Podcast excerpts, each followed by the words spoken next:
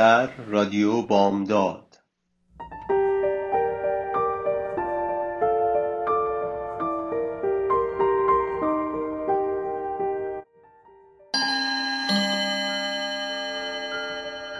تماشاگر فهیم سرمایه اصلی تئاتر ماست. سلام عرض می‌کنم خدمت همه شما شنوندگان عزیز در هر کجای این کره خاکی که هستید. من احسان بیادفر هستم و شما شنونده رادیو بامداد هستید و این پنجمین برنامه بامداد نمایش هست.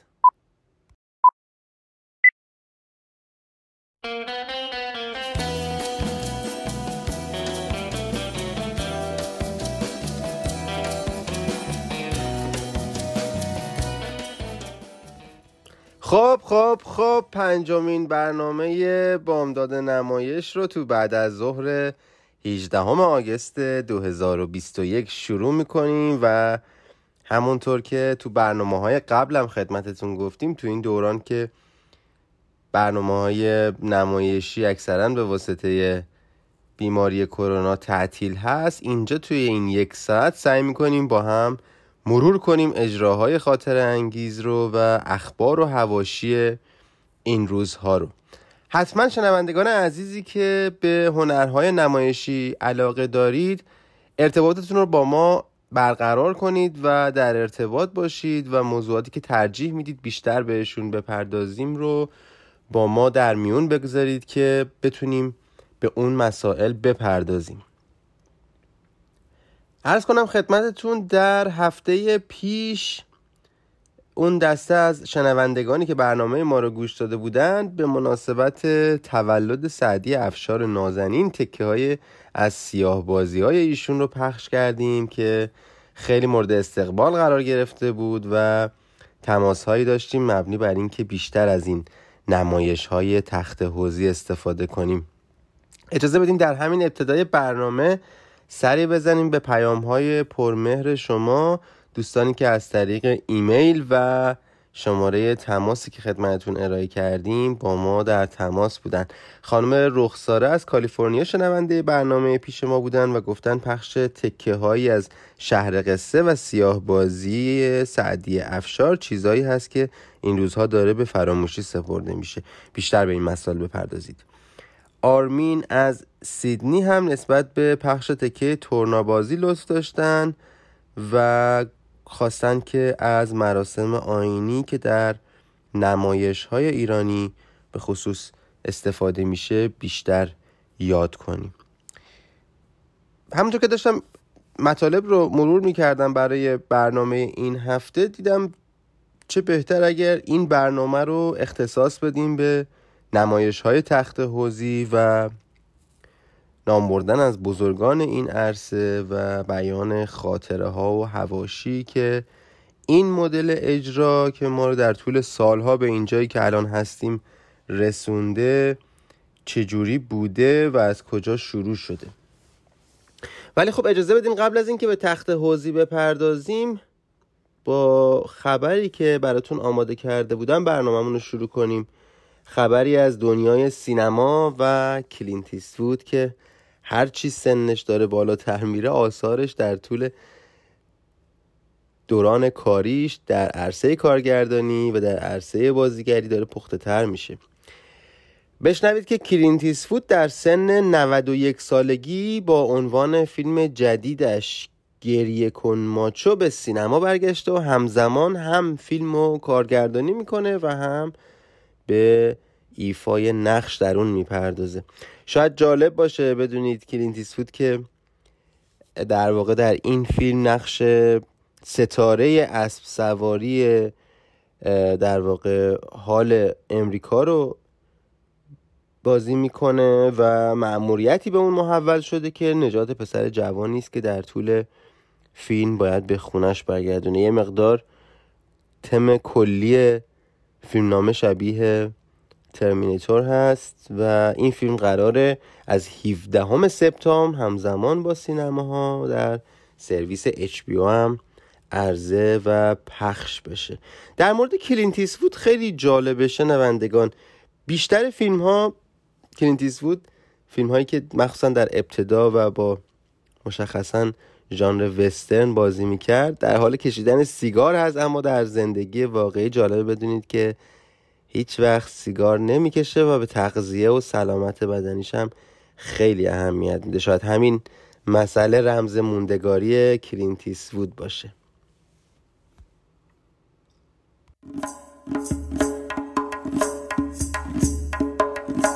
ارباب خودم سلام علیکم. علیکم السلام پیرش ایشالله. ارباب خودم سرتو بلا کن توی هر دو چشام نمیری ایشالله. ارباب خودم بز بز قندی. ارباب خودم چرا نمیخندی. بشکن بشکنه بشکن. من نمیشکنم بشکن. اینجا تهرونه بله. غیر فراوونه بله. اینجا بشکنم یار گله دار. اونجا بشکنم یار گله دار. عاشق بیچاره چقدر حوصله داره. آی کم مکر. اینجا رو باش. اسفهون است نصف جهون است رونق اون. به چارباغ مسجد شاه. با چل ستون. دیدنی است. کار منار جنبون اون رفتنی برگشتنی است. اسفهونی از گزشون. شیرین تر است. آی کم مکن خود قومیا آشخونویا نمی‌خوره دون. رو پشت بون. نمیخوابی دون. یه غذا سخون. نمی‌خوره دون. نملم بودون آی کم مکن اون کاشیا ای دیگه کیه نه نه حسنه ای دیگه کیه نایب حسنه ور دلمه نبخواد بره خدا بیامور خوره به دوغو خوره به جونو آی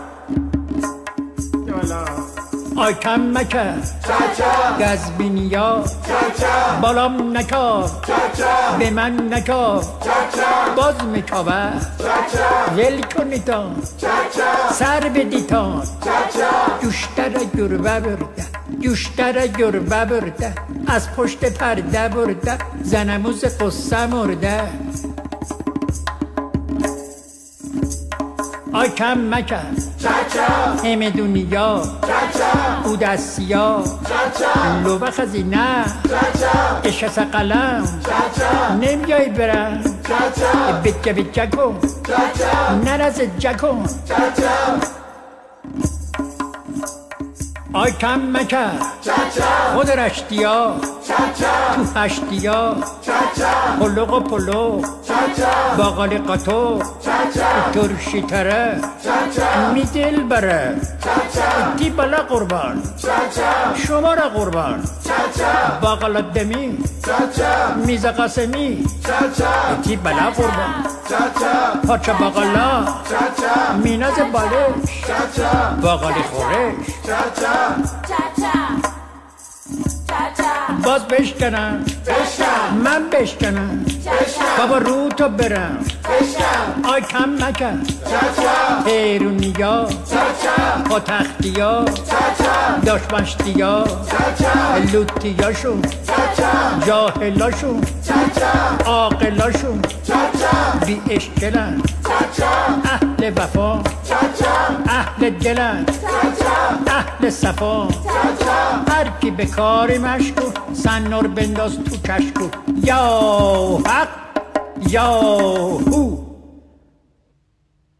بله قسمت هایی از آلبوم صدای تهرون با صدای مرتزا احمدی رو شنیدید. آقای احمدی در هر چهار عرصه سینما، تلویزیون، رادیو و تئاتر بازیگری صاحب سبک بودند و به اینها اضافه کنین.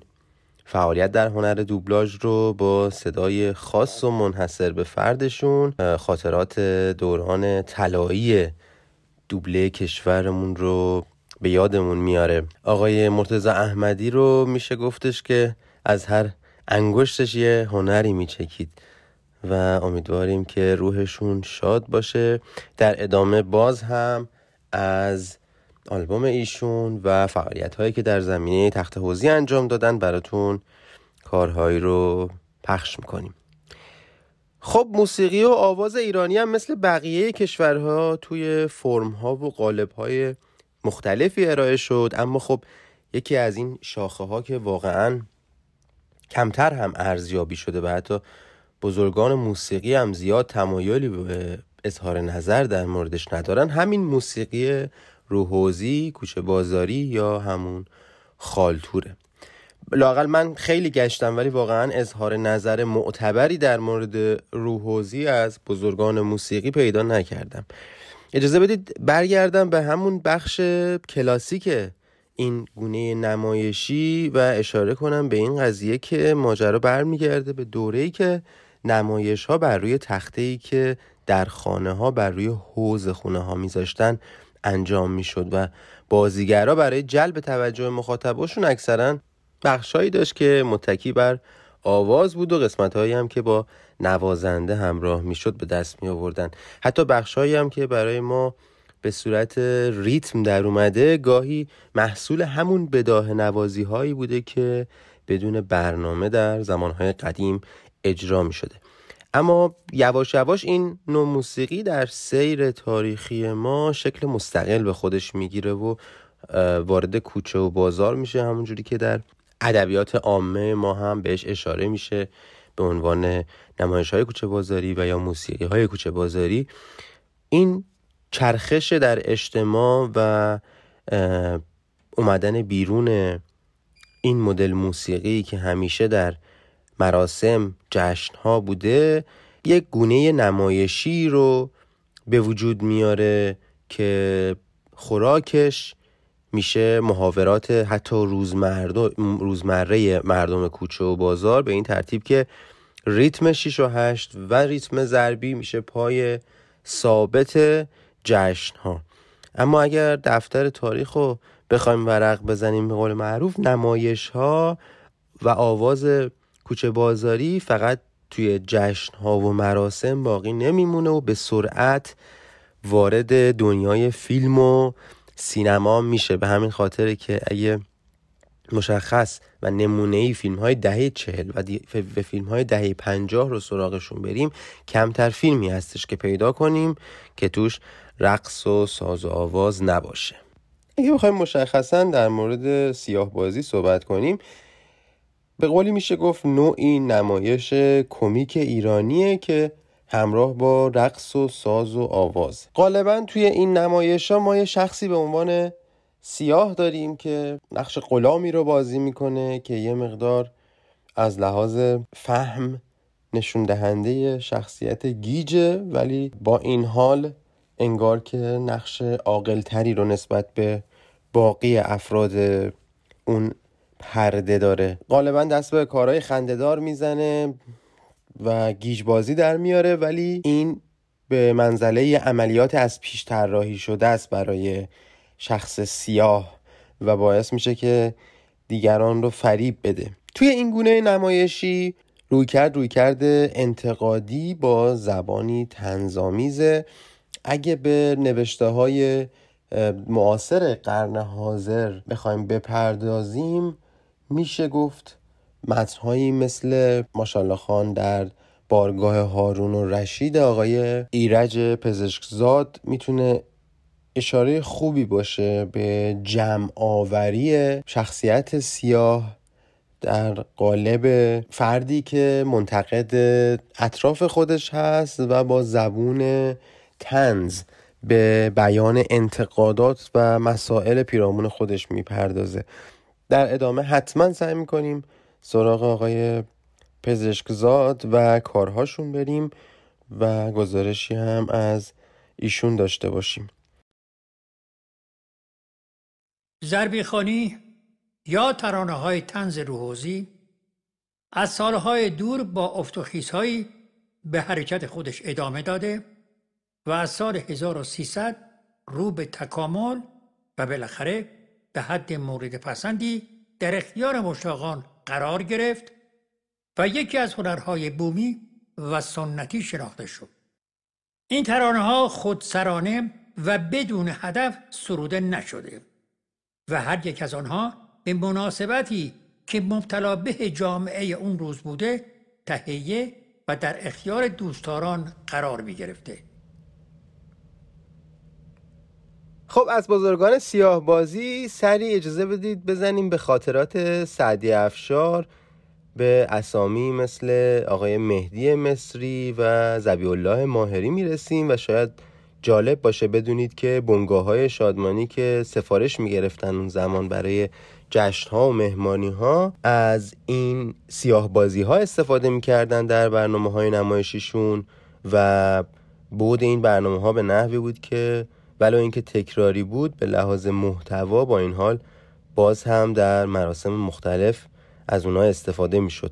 خاطره رو از سعدی افشار اجازه بدین خدمتتون عرض کنم شنوندگان عزیز و اون اینکه خب با توجه به اینکه عرض کردم به یه فرم ثابتی این نمایش ها اجرا می‌شد خب نمایش هایی که با تفاوت همراه می‌شد مثل اجراهایی که سعدی افشار در زمان خودش توی اونها دست به نوآوری زد و تو همون شوخی های کلامی تغییرات کوچیکی ایجاد کرد که یه مقدار حالت انتقادی به خودش گرفت و اون رو از شکل محاوره ای در آورد و خب این بعد سعدی افشار می‌تونه ویژه باشه در نمایش های تخت حوزی اجازه بدین اشاره کنم به اساس شکلگیری این نمایش چون هم ها جمع می شدن و فرش بند می کردن تخته می زاشتن روی حوزها و فرش بند می کردن روی اون نمایش به این صورت شکل می گرفت جای دیگه سعدی افشار اشاره می‌کنه به اینکه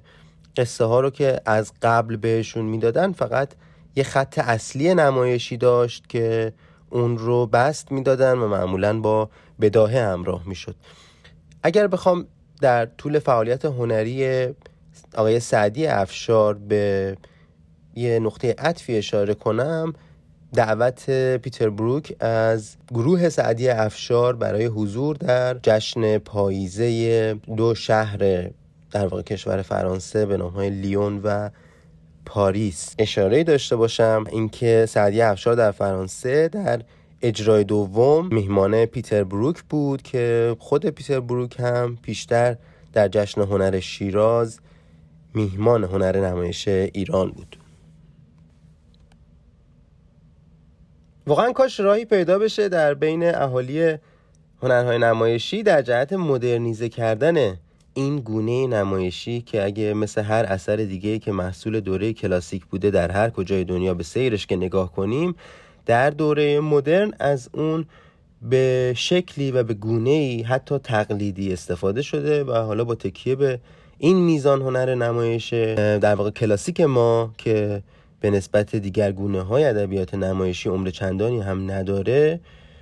ولی خب با تکیه به همین عمر اندک باید دید که میشه به شکلی امروزی ازش استفاده بشه مثل همه جای دنیا که عرض کردم خدمتتون با دوره کلاسیک خودشون به گونه برخورد کردن که حتی به صورت تقلید از اونها در هنر مدرنشون استفاده می‌کنن. امیدوارم یه روزی محقق بشه این دستاورد و بتونیم از سرچشمه اصیلی که در هیته هنرهای نمایشی در سالیان گذشته داشتیم استفاده کنیم. در این باره اگر بخوام مثالی رو براتون ارز کنم باید به اجرای متفاوت از استرمایر از نمایش هملت اشاره کنم که بعد از مدت ها با اینکه اجراهای مختلفی از هملت رو روی صحنه شاهد بودیم و در دوره های گذشته هم به روی صحنه رفته بوده الان هم با اتکا همون سبقه نمایش ها رو باز اجرا می‌کنن و اگر خاطرتون باشه هفته گذشته از نمایش همیلتون نام بردیم که قرار هست در ساکرامنتو اجراهای خودش رو روی صحنه شروع کنه. این نمایش هم جز و همون نمایش های کلاسیک ایالات متحده امریکا هستش که به صورت موزیکال اجرا شده بوده و حالا هم با گذشت سالها تغییر داده میشه و مدرن میشه و همچنان خوراک فرهنگی این روزهای تئاتر این مرز و بوم میشه. ما هم می‌تونیم امیدوار باشیم که با تکیه بر نمایش های روحوزی که به لحاظ موسیقیایی هم غنی هستند شاهد این باشیم که در آینده بیشتر از این نمایش ها در بستر نمایش های مدرن استفاده بشه. امیدوارم دستندرکاران این حوزه فکر جدی به حال این گونه نمایشی بکنن که اگر اینطور نباشه مطمئنا به دست فراموشی سپرده خواهد شد.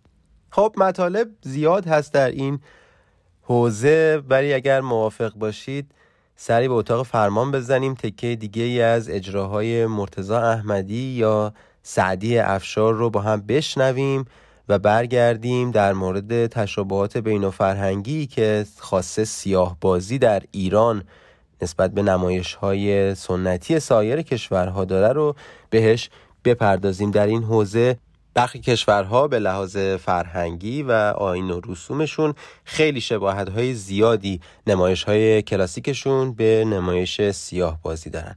بریم این قسمت رو گوش بدیم برمیگردیم در خدمتتون هستیم.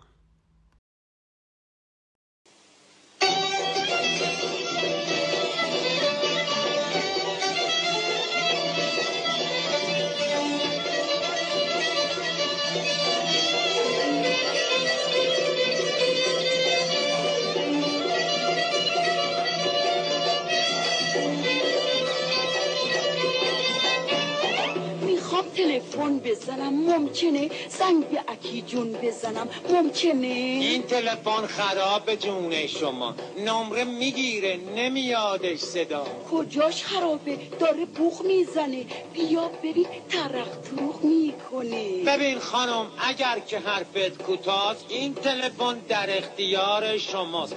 اما اگه صحبتاتون زیاده بگین به بنده رک و صاف و ساده.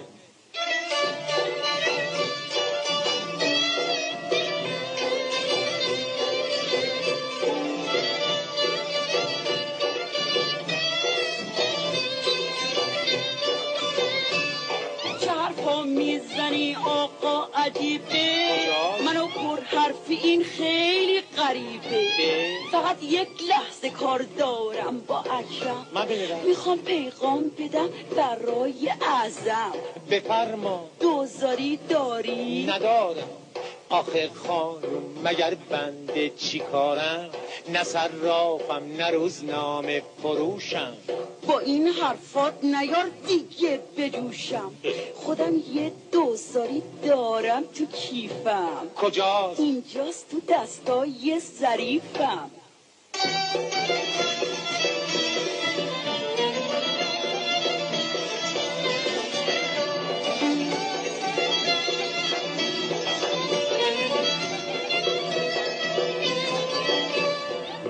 سلام سلام. حالت خوبه؟ اکی جون الهی من برم قد تو قربون. الهی که فدای اون چشاتشم فدای روژ روی اون لباتشم. دلم برات اینقدر شده عزیز جون. آره باهات صحبت دارم فراوون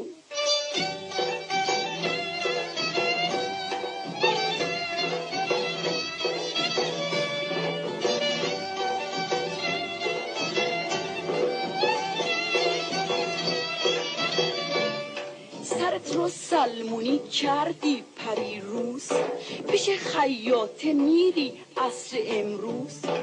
از ازم جون خبر داری نداری. بازم خون دلش از دست جاری. بازم توی پوکر می بازده یا نه؟ با مادر شوورش می سازده یا نه؟ ببه ببه ببه خانم این صحبت ها مار تو خونه بنازم بنازم بنازم ضبط صوت یا که چونه فضولی قابضی رد شو از اینجا. کی گفته گوش بدی به صحبت ما؟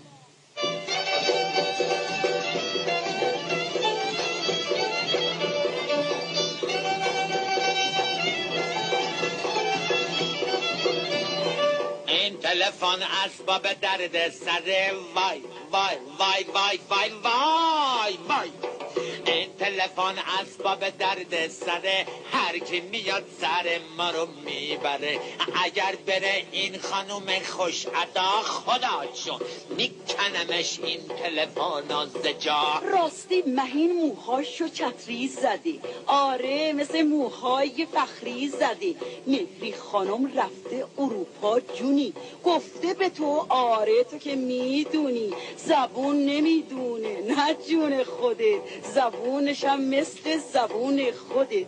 راستی شب جمعه میای خونمون. من و تو هستیم فاتی و میترا بس خانم بس خانم بس دیگه. بس خانم بس بزارش زمین. دنباله حرف و همین جا بچین.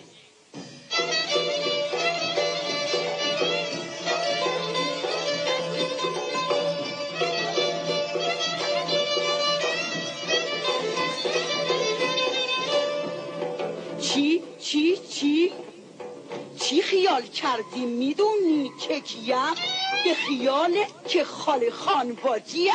هیچ می‌دونی که چه کار رفت شوورم چه مقامی داره شوهر خواهرم؟ اگه بازم تو فضولی بکنی وسط صحبت من حرف بزنی تو می‌دونی یا خود خانداداشم؟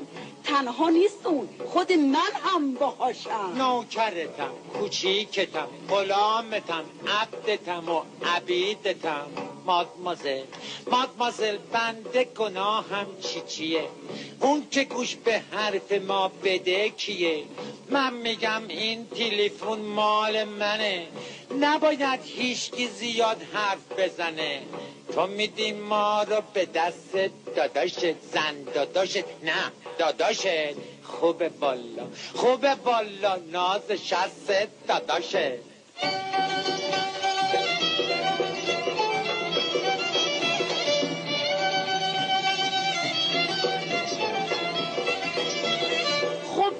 از آب و هوا حرف بزن. از جاهای خوب خدا حرف بزن. فیلم جدیدی که تو دیدی چیه؟ تو که جدید اگه شنیدی چیه؟ نه تلفن مال من تا غروب. کسته بگو حرف بزن. حرف خوب. ای تلفن خدا زلیلت بکنه. ای تلفن ای که شدی؟ آفتم. گر تو نباشی به خدا راحتم. می‌کنم سیم تو رو منز جا. تا که خیالم بشه راحت. بیا.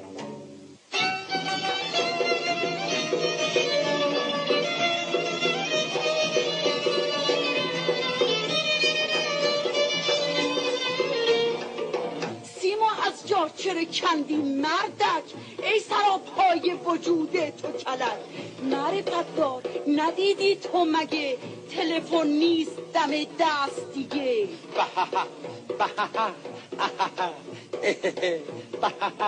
من نخواستم بابا اصلا تلفن. ده برو از تو دکونم ول کن. بعد از این خواستم مگه حرف بزنم. تلفن از جای دیگه می‌کنم.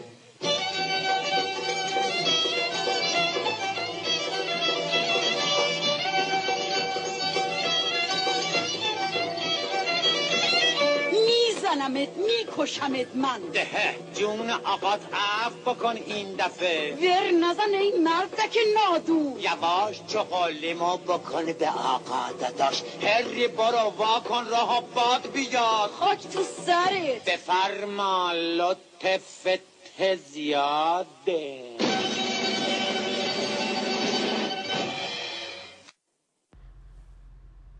خسته نباشید درز می‌کنم خدمت همه شما شنوندگان عزیزی که تا این قسمت برنامه با ما همراه بودین. تکیه که شنیدیم نمایش رادیویی بود از قسمتی از اجرای ضربی مرتزا احمدی با همکاری شهین و علی تابش که مربوط میشه به سال 1354 که از رادیوی ملی همون سال پخش شد. برای اون دسته از شنوندگان رادیو بامداد که از این لحظه به جمع ما پیوستن اجازه بدید مرور کنم که این برنامه بامداد نمایش رو اختصاص دادیم به نمایش های تخت حوزی و یادی کردیم از مرتزا احمدی و سعدی افشار که تلاش های کم نظیری در جهت زنده موندن نمایش های آینی سنتی کردن.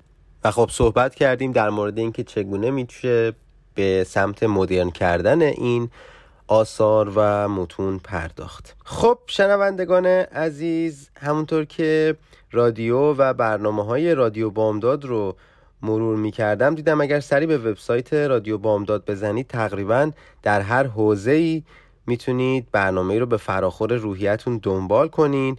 تلاش من و همکارانم هم در برنامه بامداد نمایش پرداختن به موضوعات و مسائلی از هنرهای نمایشی است که کمتر به اونها پرداخته شده. اگر پیشنهادی دارید حتما با شماره های 916 918 3098 و آدرس ایمیل info at با ما در میون بذارید. در اسرع وقت سراغ اون حوزه ها میریم و در برنامه بعدی به اون خواهیم پرداخت. خب برگردیم به بحثمون در مورد نمایش های روحوزی حتما اگر شنوندگان عزیز تاریخ نمایش یا مشخصا نمایش های کلاسیک ایتالیایی رو بهش برخورده باشین از نمایش های کمدیا دل شنیدید و از غذا شباهت زیادی هم به شکل سنتی نمایش تخت حوزی داره. شاید بداه پردازی مهمترین اشتراک این دو گونه کلاسیک نمایش شرق و غرب باشه و خب بعضی از مورخان هم پیشینه روحوزی رو به قبل از فتح ایران توسط اسکندر نسبت دادن که در دربارهای ایران باستان شواهدی مبنی بر اجرای این گونه نمایش ها در دست هست. اما چیزی که قطعیتش بیشتره از دوره صفویه هست که تئاتر مردمی همونطور که اشاره کردم به بحانه های مختلف در خونه ها و به صورت خصوصی متشکل از نوازنده ها و رقاسان و خواننده ها اجرا می شده و خب به شکل امروزی اون هم بیشتر شبیه. از دیگر اشتراکات بین نمایش های روحوزی و کمدی دل آرته میشه به مینیمال بودن هر دو به لحاظ فرم صحنه‌ای اون اشاره کرد که به لحاظ صحنه‌ای پرده و به لحاظ لباس هم با توجه به موضوع اون نمایش میلیمال ترین حالت ممکن رو به همراه داشته. ولی خب اگر بخوایم از تفاوت ها هم نام ببریم شاید یکی از نقطه های متمایز تخت حوزی و کمدیا دل آرته عدم استفاده از ماسک در سیاه بازی بشه که اتفاقا نقطه نقض جالبی هم داره که خیلی از محققین بهش اشاره کردن و اون سیاه کردن صورت سیاه باز هست که خودش گویی ماسکیه بر صورت اجرا کننده. در بحث که محققین در مورد تشابهات بین کمدیا دلارته و روحوزی قائل هستند حضور زن به عنوان بازیگر روی صحنه هست که از اواخر قرن 16 هم ما در صحنه های نمایش های اروپایی و غربی شامل, شامل کمدی دل آرته و رپسودی های مختلف حضور زن رو در صحنه های تئاتر شاهد بودیم. ولی خب طبق تحقیقی که آقای بیزایی ارائه داده بودن اولین حضور زن در روی صحنه برمیگرده به زمان ساسانی ها و بعدتر زمانی که از فردوسی نام برده میشه بعضی از محققین یاد می‌کنن از همسر فردوسی شاعر پرآوازه ایرانی که در نمایش های اون دوران به عنوان شخصیت زن حضور داشته و خب این نشون دهنده سیر تکاملی حضور زن بر صحنه تئاتر هستش. اگر بخوام این بررسی که داشتیم جنبندی کنیم و به دوره معاصر نزدیکتر بشیم باید نام ببریم از دو تن از فعالین حوزه هنرهای نمایشی آخوندزاده و میرزا آقا تبریزی که کم کم با آثار بزرگانی چون شکسپیر، مولیر و مالو آشنا شدند به سبب داد و ستد فرهنگی با کشورهای اروپایی باعث شد تا این اشخاص ارتباط برقرار کنند با متون ادبی و نمایشی دنیای غرب و در جهت مدرن کردن فعالیت هایی که نوپا بود و میشه گفت ریشه تاریخی داشت در کشورمون اون رو به شکل مدرنتر به دست مخاطبان برسونن. در تاریخ اومده که میرزا آقا تبریزی پول هوش 150 سال پیش در حدود 1870 میلادی کمدی رو در چهار پرده می نویسه و در تبریز اون رو به عنوان نمایشنامه چاپ می‌کنه که همین قدم باعث میشه تئاتر ما یک رونسانس رو به خودش ببینه و حتی سیاه بازی هم رنگ و بوی دیگه ای به خودش بگیره. همونطور که در احوال گذشتگان که اسمشون هم بردیم میرزا فتحعلی خان آخونزاده و میرزا آقاخان تبریزی سیر می‌کنیم می‌بینیم که این دو فرد هم به لحاظ خواستگاه ادبی با هم تفاوتهایی رو داشتن. اصولا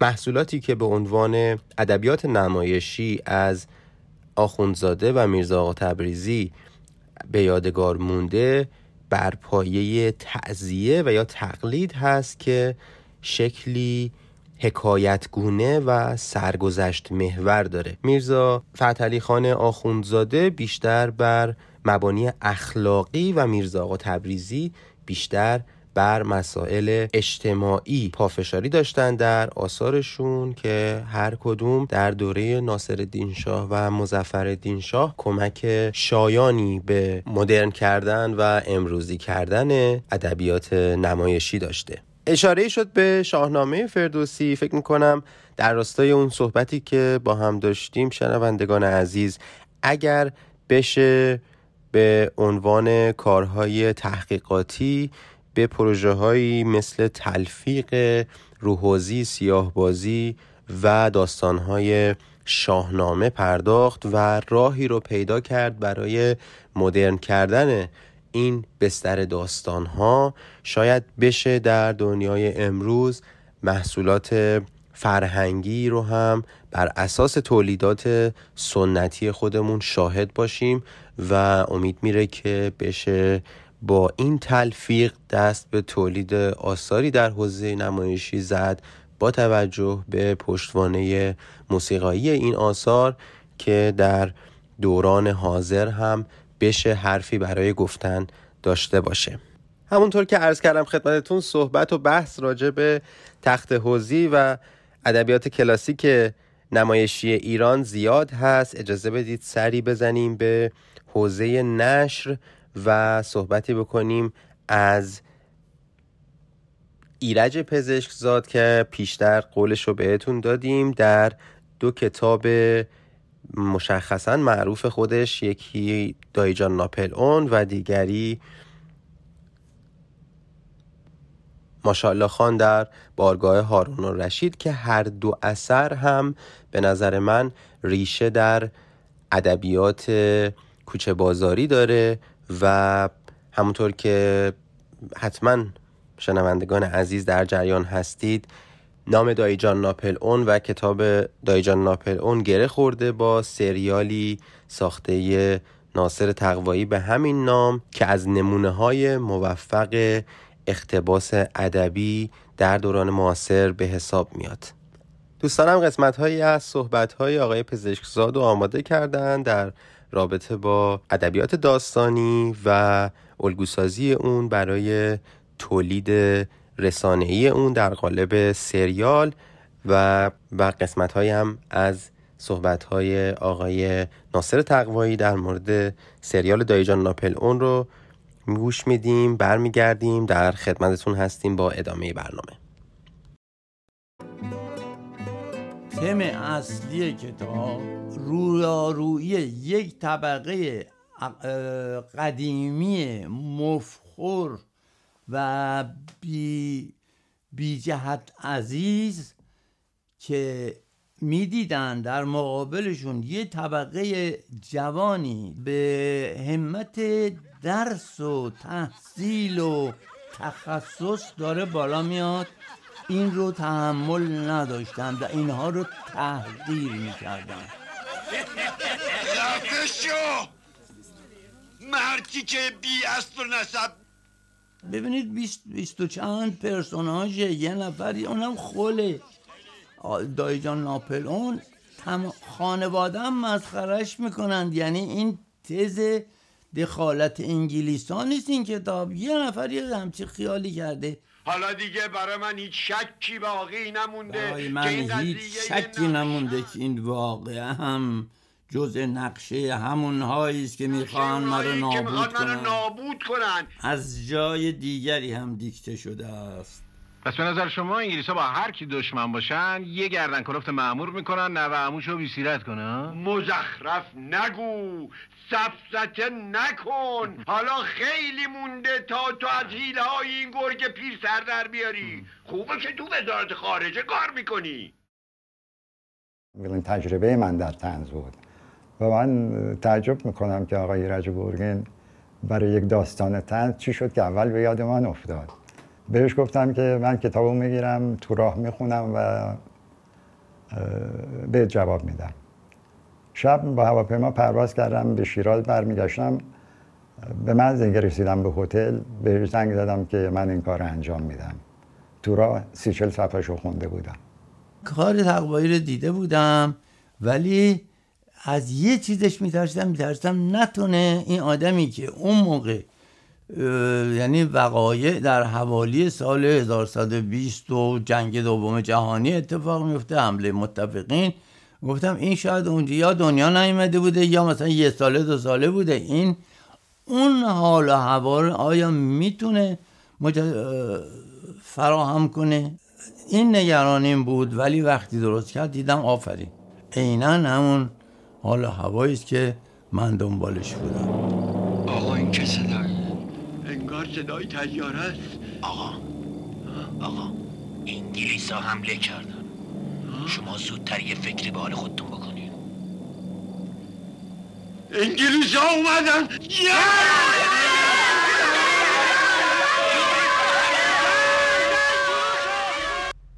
خب قسمت هایی از مصاحبه با صاحبان اثر دایجان ناپل اون رو شنیدید. آقای ایرج پزشکزاد در مقام نویسنده و آقای ناصر تقوایی در مقام کارگردان این سریال خاطر انگیز که فکر می‌کنم بی ارتباط نیست با پیشینه روحوزی و شخصیت ها و کاراکترهایی که قسمت هایی از خود سریال رو هم براتون در نظر گرفته بودیم و تدایی خاطره شد.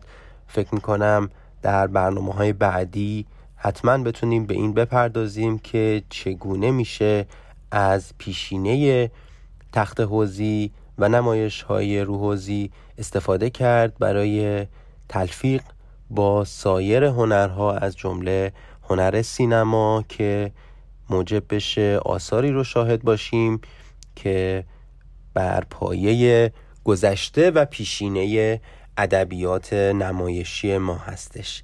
اجازه بدین توی این قسمت سلام می‌کنم به رزوانه بریم و اخباری رو که از دنیای هنر برامون آماده کرده رو گوش کنیم.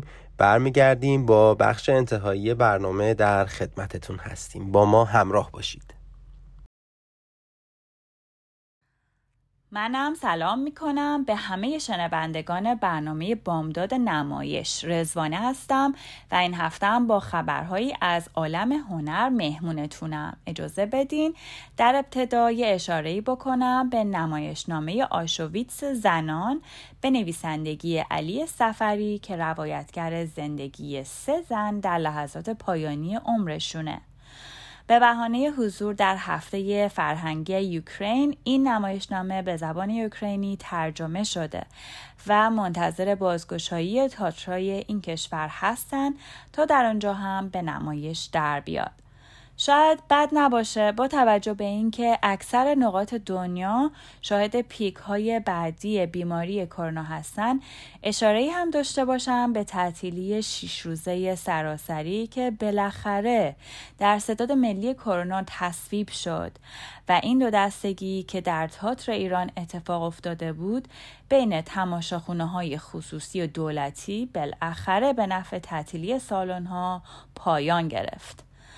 اما قابل توجه شنوندگان عزیزمون در ساکرامنتو که می‌خوان برای نمایشنامه های موزیکالی که قرار از انتهای سپتامبر روی صحنه به اجرا بره برنامهشون رو هماهنگ کنن باید بگم که نمایش موزیکال چارلی و کارخونه شکلات سازی قرار از دسامبر به روی صحنه بره و می‌تونین برای اون روزا برنامه ریزی کنین. البته که همه این خبرها در صورتی درست پیش میره که پیش بینی دولت ها از واکسیناسیون سراسری کرونا زودتر محقق بشه و فضا برای حضور دست جمعی مردم آماده بشه. اما بشنوید به نقل از گاردین که یکی از با ترین جوایز عکس بریتانیا یعنی جوایز عکس ولکام در حالی از برگزیدگان رویداد سال 2021 خودش رونمایی کرد که در اون اسم دو عکاس ایرانی هم به چشم می‌خوره. جالبه بدونین رویداد جایزه عکس ولکام در سال 2021 با موضوع مشکلات سلامت روان و بیماری های عفونی و گرمایش جهانی برگزار شد و جایزه ده هزار یورویی به دو عکاس ایرانی به نام مرتزا نیک نهاد و هاشم شاکری رسید.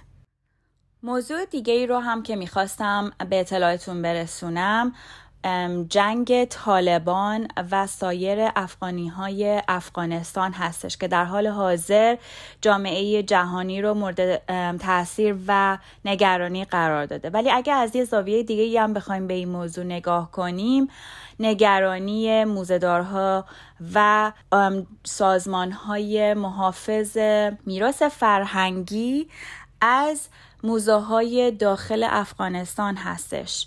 همونطوری که ممکنه بدونین طالبان قبلا از شکستن و یا فروش هیچ کدوم از این آثار کوتاهی نکرده. و الان جامعه میراث فرهنگی نگران این هستش که طالبان دوباره دسترسی پیدا کنه به موزه ها و بخواد این آثار با ارزش رو که از سالهای سال پیش به ما به میراث رسیده بشکونه و یا اونها رو بخواد به قیمتهای بالا در بازارهای جهانی به فروش برسونه. برای همین بیشتر موزدارها و مخصوصا بریتیش کانسیل نگران این هستن که راهی پیدا کنن که آثار این موزه ها رو هرچه زودتر از داخل افغانستان به بیرون ببرن. امروز می‌خوام راجع به یک بلاگر ایرانی با شما صحبت کنم. یک بلاگر ایرانی که به نظر من کارش کاملا متفاوت از سایر بلاگرهایی هستش که در حال حاضر مثل نقل و نبات زیاد شدن. و هر صفحه چه فیسبوک چه اینستاگرام چه جاهای مختلفی رو سر می‌زنیم. یکی از این بلاگرها که یک کدومشون فشن یاد میدن یکیشون design و یک کدومشون راجع تازه های های ایران و سایر نقاط جهان. یکیشون makeup یاد میده. خلاصه انواع و اقسام بلاگرها در حال رشد کردن هستن. ولی این بلاگری که می‌خوام باهاتون صحبت کنم و ازش براتون بگم یک بلاگریه که متفاوت با بقیه است. اسمش بهار اسلامیه. بهار حدود ده یازده سال پیش از سان فرانسیسکو مدرک design ش رو می‌گیره. ولی به خاطر عشق علاقه که به ایران و خانوادش داشته برمیگرده به ایران. اون موقع ها هنوز بلاگری توی ایران مد نبود. ولی بهار به خاطر اینکه ایده های بسیار جالب و جذابی داره شروع کرد به راه انداختن این کار در ایران و بسیار بسیار موفق بود. مارک های بسیار خوبی از سر تا سر دنیا اگر که می‌خواستن شعبه ای توی ایران باز کنن اول با بهار صحبت می‌کردن. من یادم میاد که اون موقع چند تا مجله مد فرانسه هم سعی کرد که با بهار ارتباط برقرار کنه و مصاحبه خودش رو در مجله های خودشون به چاپ رسون بهار الان نزدیک یک ساله که به کانادا برگشته و دوباره این کار رو شروع کرده. بیشتر بلاگرها فقط راجع به یک موضوع حرف می‌زنن و بیشتر هدفشون پروموت کردن یا وسایل آرایش یا لباس و یا چیزهای دیگه است. ولی بهار می‌خواد به آدم ها یاد بده که علاوه بر خریدن آرایش آدم باید به فکر و ذهن و سلامتی خودش هم فکر کنه. بهار با آوردن روانشناسای مختلف از سر تا سر دنیا با آوردن آدم های بسیار مختلفی باعث میشه که آگاهی طرفدارانش بیشتر و بیشتر بشه. حتی بهار سعی می‌کنه با advertise کردن برای designer های ایرانی که در ایران هستن و هیچ راهی برای نشون دادن آثارشون به آدمهای خارج از ایران ندارن و آدمهای داخل ایران هم به خاطر رشد بسیار شدید دلار توانایی خرید design اونها را ندارن. بهار مثل پل ارتباطی بین اونا دیزاین های اونها رو حالا چه جواهرات باشه چه لباس باشه چه شم باشه چه رومیزی باشه هر چیزی که باشه بهار مجانی اونها رو در اینستاگرام خودش به تبلیغ می‌ذاره و باعث میشه که برای اون دیزاینرهای ایرانی از سر تا سر دنیا مشتری پیدا کنه. به نظر من بهار یا آدمیه که دنیا رو جای بهتری می‌کنه. به جای اینکه فقط به موضوع فروش لوازم آرایش ادامه بده شروع می‌کنه به معرفی کردن بهترین کتاب های دنیا. شروع می‌کنه به تبلیغ کردن راجع به بهترین وبسایت هایی که توش علم رو یاد میدن. به نظر من این خیلی کار جالبیه که ما به همه اگر که یک بستری داریم که می‌تونیم تبلیغ کنیم باعث بشیم که باعث آگاهی مردم بشیم. و فقط یک جهته این بلاگری ما پیش نره و هدف ما بزرگتر از فقط پروموت کردن لوازم آرایش یا مد باشه. خبر آخر که می‌خوام راجع به یه هنرمند انگلیسی بسیار معروف به نام بنکسی باتون صحبت کنم. این هنرمند که همیشه چهرش مخفیه و تا حالا کسی صورتش رو ندیده روی دیوار نقاشی می‌کنه. خیلی جالبه که این دفعه این نقاشی راجع به یه سه تا پسر بچه هستش که در یک قایق سوار هستن. تمرکز نقاشی اون روی اصل جهانی شدن هستش. و به تغییرات آب و هوایی کره زمین و تاثیر اون بر زندگی انسان ها اشاره می‌کنه. تصویر سه پسر بچه که درون یک قایق هستش تصویر جالبیه. به خاطر اینکه یکی از اون پسر بچه ها در حال تخلیه آب درون قایقه و بالای اون تصویر نوشته شده که همه ما درون یک قایق هستیم. این خیلی تعبیر زیباییه. یعنی اگر که ما آب یک قایق رو خالی بکنیم هممون به یک سرنوشت یک جور دوچار میشیم. بنابراین همه باید به دست هم بدیم تا بتونیم زمین رو از مقابل گرمایش از مقابل این همه اتفاقایی که داره براش اتفاق میافته نجات بدیم. خب برنامه این هفته منم تموم شد. امیدوارم که خستتون نکرده باشم. دوباره وقت خدافزی هستش و تا درودی دیگه بدرود. شما رو به خدا میسپارم. خب ممنونم از رزوانه و در لابلای اخبارش اشارهی داشت به اجرای نمایش موزیکال چارلی و کارخانه شکلات سازی که قرار هست در دسامبر روی صحنه بره. اجازه بدید به این خبر اضافه کنم که این نمایش بر اساس کتابی به همین نام در سال 1964 توسط رولد دال نوشته شده و سال 2005 کمپانی برادران وارنر اقتباسی از این کتاب رو توسط کارگردانی تیم برتون با بازی جانی دپ تهیه کردند. اما آخرین باری که این نمایش رنگ اجرا به خودش گرفته بود سال 2017 بود که با کارگردانی جک اوبرایان روی صحنه برادوی رفت و حالا طبق برنامه ریزی هایی که انجام شده قراره در ساکرامنتو برادوی در دسامبر اجرا بره. البته با توجه به مسائلی که رزوان هم به اون اشاره کرد. وقتمون خیلی محدوده برای تکه پایانی برنامه. قسمتی از نمایش موزیکال چارلی و کارخانه شکلات سازی رو براتون در نظر گرفتیم. خوشحالم که یه هفته دیگه در کنارتون بودم. من احسان بیاتفرم و فکر می‌کنم دنیای قصه و نمایش می‌تونه ما رو برای لحظاتی از دنیای روزمره دور نگه داره.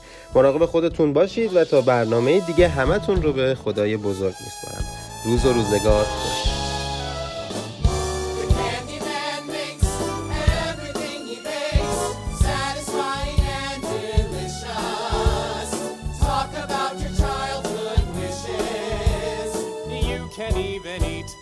Dishes.